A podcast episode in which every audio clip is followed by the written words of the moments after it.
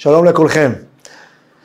אנחנו מוסרים את השיעור הזה כרגיל להצלחת כל עם ישראל ובפרט לחטופים ולחטופות שנמצאים אי שם בתופת בעזה, שיחזרו לשלום ושלמים ובריאים ולהצלחת כל המערכה, כל החיילים שמוסרים נפשם אי שם בגבולות בדרום ובצפון ולאלה שנשארים בעורף לומדי התורה שמוסרים את נפשם בשביל להתפלל וללמוד למען כל החיילים. שבעזרת השם עם ישראל יראה ישועות מעל הטבע. היום אנחנו הולכים לדבר על מוות. אנחנו פוגשים הרבה את המוות בשבועות האחרונים, ובדרך כלל זה בצורה הלא נעימה שלה. טבח מחריד בדרום, או חיילים שמסרו נפשם ונפלו בקרב. מוות הוא לא דבר נעים בכלל, מוות הוא לא דבר שמישהו אוהב אותו בכלל. אבל uh, אנחנו נפגשים איתו, וכולנו, דרך אגב, כולנו, דרך אגב, נפגוש אותו יום אחד. את המוות הזה. אז בואו נשים את הדברים על השולחן. בואו נדבר על המוות. למה יש מוות בכלל? מה המוות מוסיף לנו בחיים? זה נשמע לנו, מוסיף לנו בחיים, מוות גומר את החיים. אנחנו נקבל תובנות חדשות היום. אנחנו נצלול פנימה מתוך פרשת השבוע, פרשת חיי שרה. נראה משהו מוזר שיש בפרשה שילמד אותנו הרבה על החיים, דרך המוות.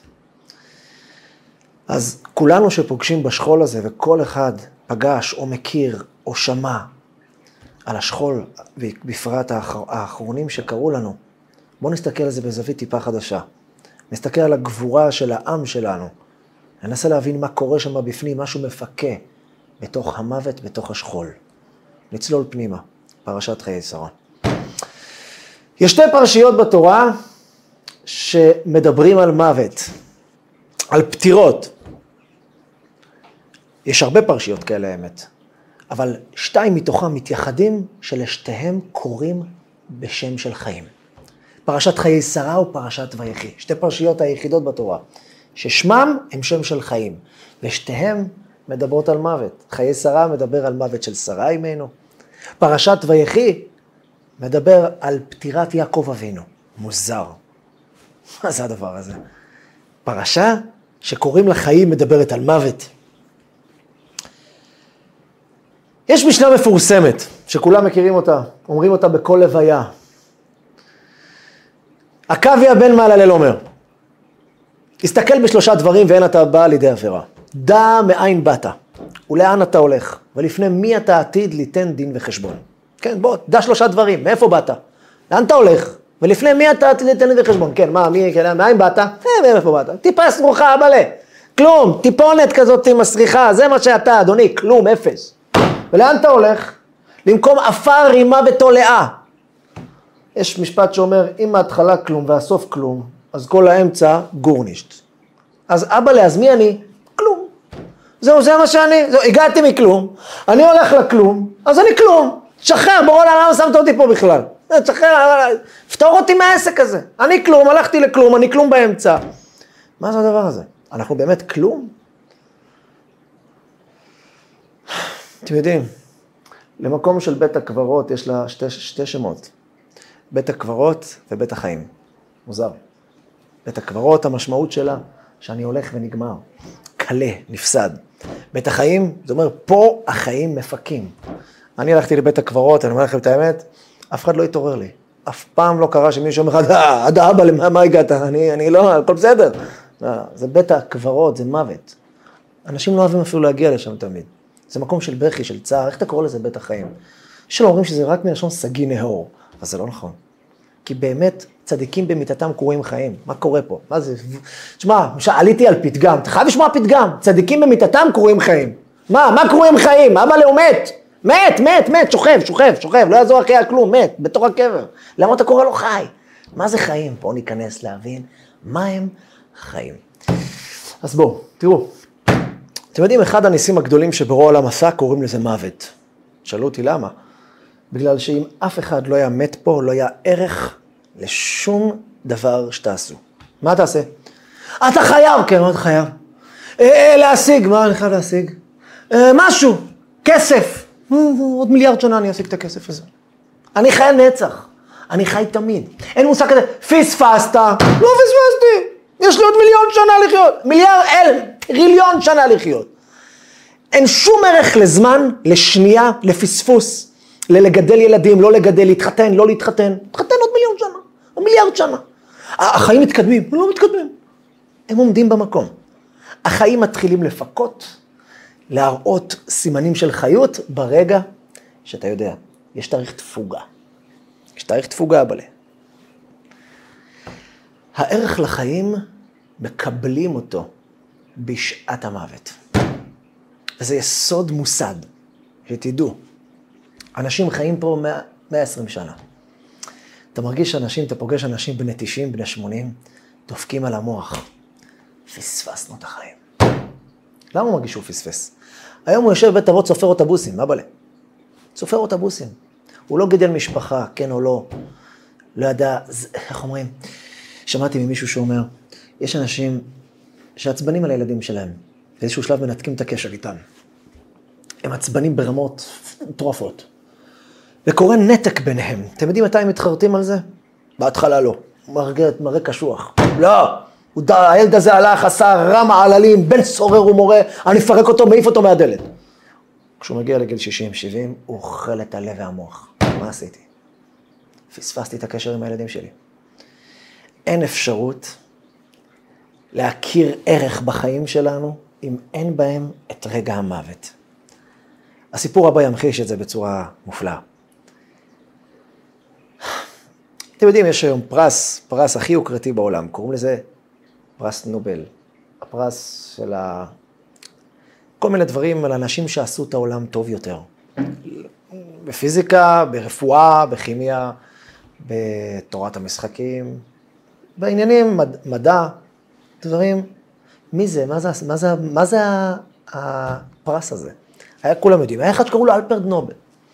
אז תראו, אלפרד נובל הזה, הוא המציא את הדינמיט, את הפצצה, שהיום מונחתת על עזה, מבוססת על ההמצאה שלו. ואלפרד נובל שהמציא את זה, הוא עשה את זה בכלל בשביל משהו אחר. הוא עשה את זה כדי שהכורים, אלה שקרו את באדמה, את כל החציבה של הזהב, כסף ויהלומים, יהיה להם קל לפרק את הסלעים הגדולים. אז הוא המציא איזשהו חומר שמפרק, כאילו פיצוץ. הוא לא חשב על מה יקרה, כי אז יש מאוד, מה, מה, לא חשב שיעשו את זה לנשק? היום זה כזה פשוט לנו, לא, הוא לא חשב על זה. אבל אז התחילו להשתמש בזה לנשק. הצבאות לקחו את זה במקום לכורים, השתמשו בזה גם כורים, אבל השתמשו בזה גם לנשקים, ופיצצו אנשים וכולו. אתה יודע, המשמעות, אלפרד נובל ידע את זה. אתם יודעים מתי הוא, הוא קיבל את הבומבה של החיים בנושא? אני אגיד לכם. יום אחד, עיתונאי אחד קיבל ידיעה שאח של אלפרד נובל מת. הוא משום מה הבין שאלפרד נובל מת. אז הוא ישר שלח למערכת כתבה על אלפרד נובל. כתבת פרידה, כתבה על המיטה, הודעה וסיפור חייו של אלפרד נובל בכמה מילים. כמובן שמה הוא דיבר בעיקר?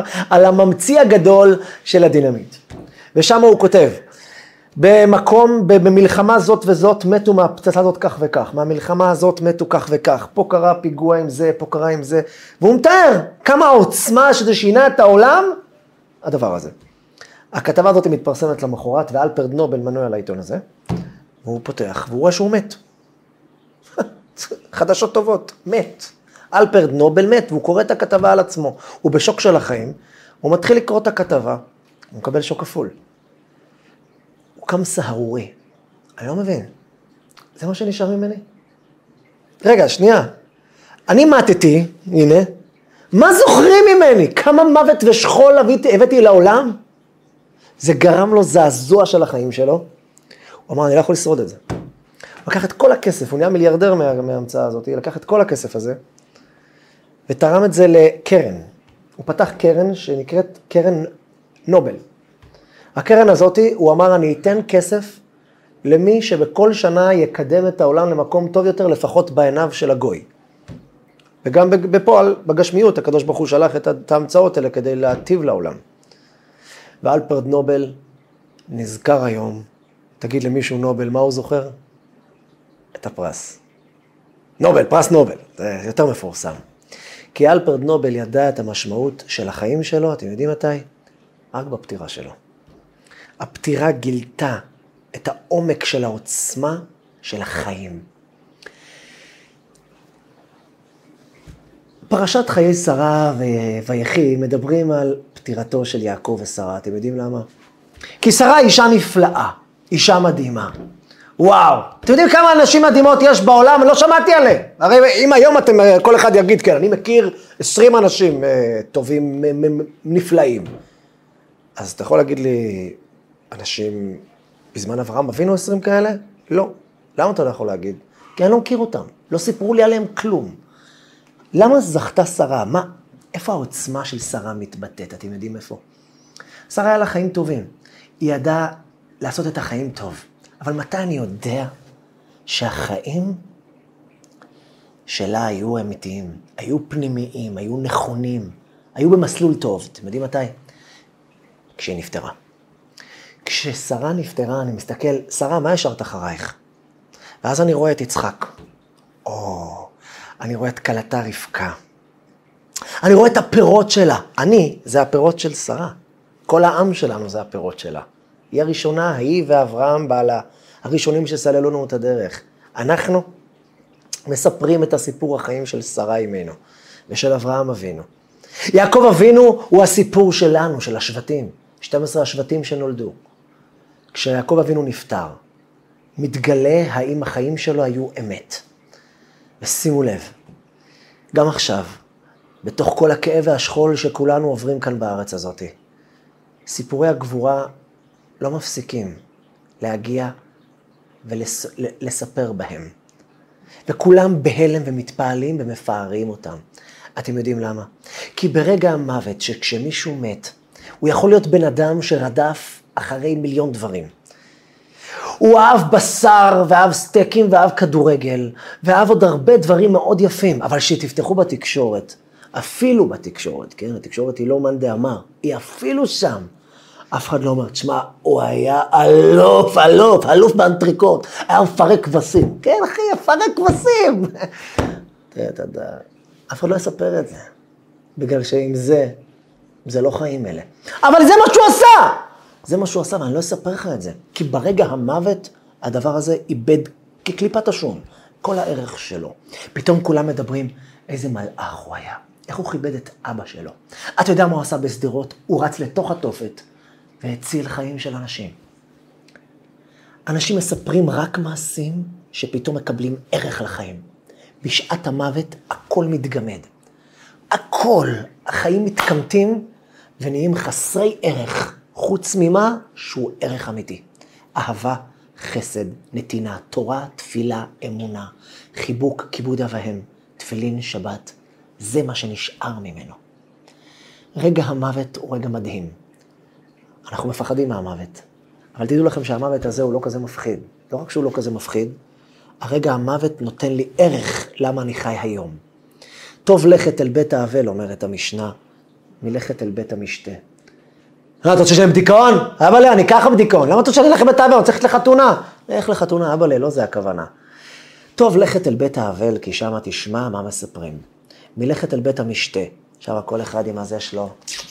כל אחד מתגרד לו, כן, אני, יש לי רולס רויס ואני זה. כי לא במותו ייקח הכל, לא ירד אחריו כבודו, נשמה שלי. זה בסדר. שיהיה לך רויס, למה לא? אני אפנק אותך, דרך אגב, גם אני רוצה. אבל לא זה הנקודה. האם אלה החיים? זהו? זה, זה נקרא לחיות? לא. זה בסדר שיש לך, אבל לא אילו חיים. חיים זה מה השארת אחריך פירות. הרבי מקלויזנבורג, שעבר שואה איומה, נוראה. איבד שם 11 ילדים ואת אשתו.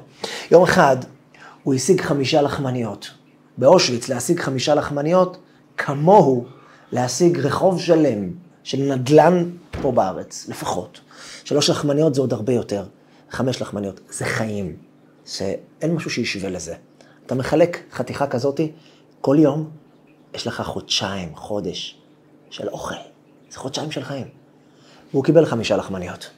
פתאום עובר שם איזשהו עני, ורואה את הרבי מקלויזנבורג, הרבי מקלויזנבורג הלך עם הבן שלו, שעוד לא נרצח אז, והולך איתו ככה במחנה באושוויץ. העני הזה קולט שהוא מחביא משהו מתחת, כי הוא לא רצה שהנאצים יראו את זה, והוא רואה, קולט, אומר לו, רבי, יש לך משהו לאכול, אני מת, אני מת, אני מת, אני כולי שלד, אני חייב לאכול משהו. אמר לו, רבי מקלויזנבורג, בטח, הוציא שתי לחמניות, שזה אומר פחות או יותר חודשיים של חיים, חודש של חיים, ונתן אותו מתנה לעני. אני הודה, בכי כבר, דמעות כבר לא היה באושוויץ. אז נשק אותו והלך. ואז הרבי מקלויזנבורג שואל את הילד שלו, ילדי יקר, נתנו לעני שתי לחמניות, נכון חמוד שלי? כמה לחמניות נשאר לנו? הילד מסתכל, אומר לו, אבא, שלוש. הוא אומר לו, לא. הבן מסתכל עוד פעם, אבא, שלוש. הוא אומר לו, לא חמוד שלי. הוא אומר לו, אני לא מבין, אבא, היה לך חמש, נתת שתיים לעני, נשאר לנו שלוש. הוא אומר לו, בני יקר, תזכור מה אבא אומר. מהשלוש לחמניות האלה שנשאר לנו, אנחנו נאכל. מה יישאר מזה? מה יישאר? אנחנו סוג של מתווכים. אנחנו מתווכים בין הפה לבין מחילה מכבודכם, בבית הכיסא. זה תיווך כזה. נשאר אצלנו כאילו דוגר איזה יום ו... ונעלם. אלה חיים אלה? אכלת במשך מאה שנות חייך אונייה של אוכל. אונייה, אבא לי, אונייה. אתה נשאר 80 קילו, ומשם, גם אם עלית, הצלחת להביא את עצמך ככה, פינקת, פינקת 150, זה לתולעים חמוד שלי. יש תולעים שיאכלו את זה, הם יתפנקו עליך, חבל על הזמן. אלה אינם חיים. אבל השתיים, אמר לו הרבי מקלויזנבורג, שנתתי לאותו אחד, לאותו אני, זה יישאר לי לנצח. זה לעולם לא ילך לי, זה שלי. מה שנשאר אחריי, הערך שהשארתי אחריי, אלה חיים אלה. ויחי וחיי שרה, כל הסיפורי הגבורה שאנחנו שומעים בכל מקום. אלה סיפורים של חיים, הם לא, הם לא סיפורים של מוות, הם לא של שכול. שאף אחד לא יתנסה בשכול הזה חס ושלום. אבל אחים ואחיות, אלה סיפורים של חיים. סיפורי הגבורה האלה הם לא סיפורים של מוות. הם סיפורים של אנשים שחיו. והרגע הזה החיה אותם. רגע המוות סיפר לנו את הסיפור של החיים שלהם. אל תפחדו מהמוות. תשתדלו שבמוות יישאר לספר מהם החיים שחיינו. בהצלחה לכולנו.